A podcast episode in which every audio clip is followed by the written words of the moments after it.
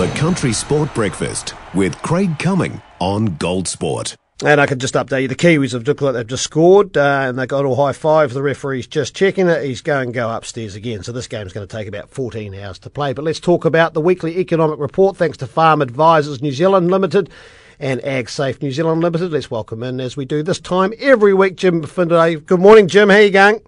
Yeah, I'm going good, Craig, and good morning to you and the listeners. Yeah, did you have a good weekend?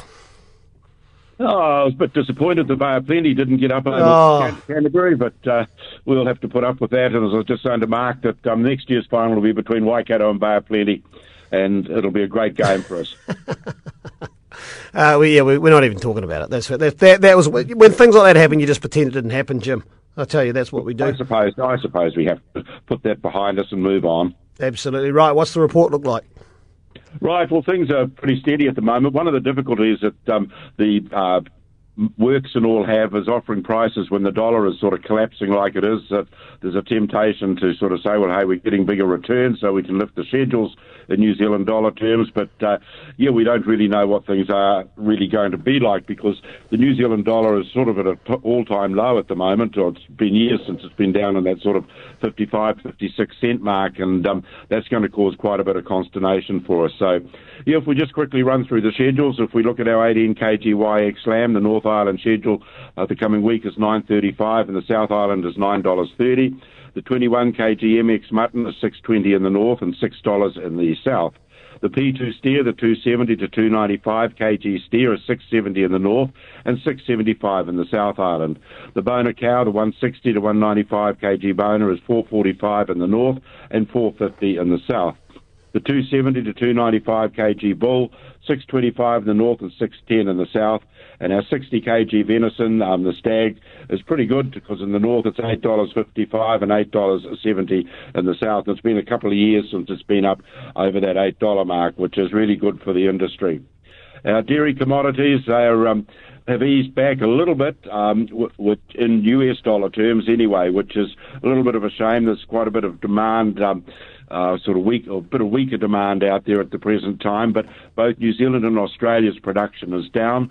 So I'm not anticipating sort of too much uh, downward trending in the um, upcoming uh, um, GDT auction, which we will see again this week. So, yeah, the prices are they're, they're sort of holding, but uh, just a little bit of easing there, Craig. Yeah, and tell us, um, you've got a few thoughts around the emission tax and uh, all the talk last week. What's uh, what are your take on it? Yeah, there's um, a lot of talk about it. I'm totally against the whole thing, um, and um, in more ways than one. Uh, most of them, none of the modelling works out. Um, but on top of that, uh, carbon dioxide and methane do not cause global warming whatsoever. But the main modelling excuse me, that they miss out on is that they haven't factored in the water vapour. And water vapour is the major greenhouse gas, which is over, it's about 97 or 98% of the greenhouse gases is water vapour. And because it's so variable, they've never ever worked it out and put it in. And that's um, something that then gives very distorted figures sort of going forward.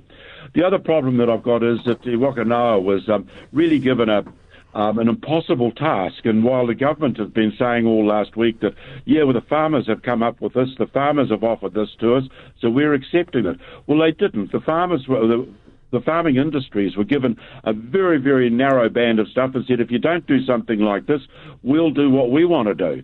Well, they came up with, um, in some ways, the best of a bad thing and put that there, but it's not what the farming community want at all. And all this is going to do is to add to the cost of food, add to the cost of production, and it's just going to stuff the country if they carry on with it, Craig. Yeah, it's interesting. I've learned a lot this uh, last week and a half about it all, uh, Jim, and I don't know if I'm any clearer, but I do know there's a lot of, uh, I suppose, disconnection going on is probably the right word. Absolutely, and part and part of it is that um, you know the, probably the most simple comment is that if they're going to force our farmers sort of out of production, it will go off to countries where there's a lot less in, or a lot more inefficient production and things taking place, and that will add to the um, add to the emissions if you ever can believe that the emissions are a problem anyway.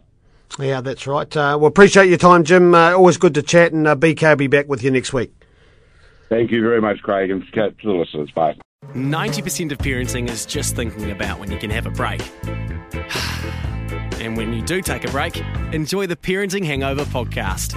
They go together like a tutu and jandals. We've said from the get go, we ain't parenting experts, No. but it's cool to hear what is your neighbour doing? What do they say? A problem shared is a problem halved. Oh, that's good. Not that my children are problems, Or a- but I feel better talking about it. The Parenting Hangover with Clinton Jordan. New episodes every Thursday on iHeartRadio or wherever you get your podcasts.